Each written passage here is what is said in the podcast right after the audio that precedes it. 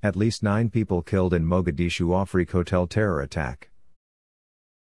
Mogadishu police announced that Somalia's Al Shabaab armed group launched a car bomb terror attack on Sunday on a hotel in Somalia's capital city, Mogadishu, killing at least nine people.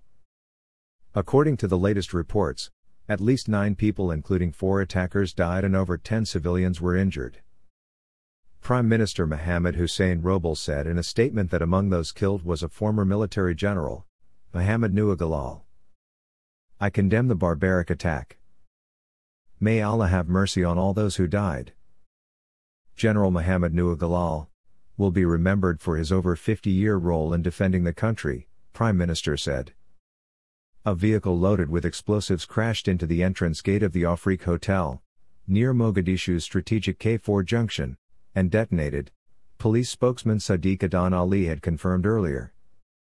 A number of gunmen then quickly invaded the hotel, opening fire on staff and patrons inside, he said. Government forces responded to the attack and gunfire could be heard coming from the hotel.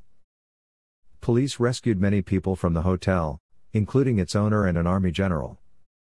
Al Shabaab, an Al Qaeda linked armed group that seeks to overthrow the country's internationally backed government, claimed responsibility for the attack through its Andalus radio station.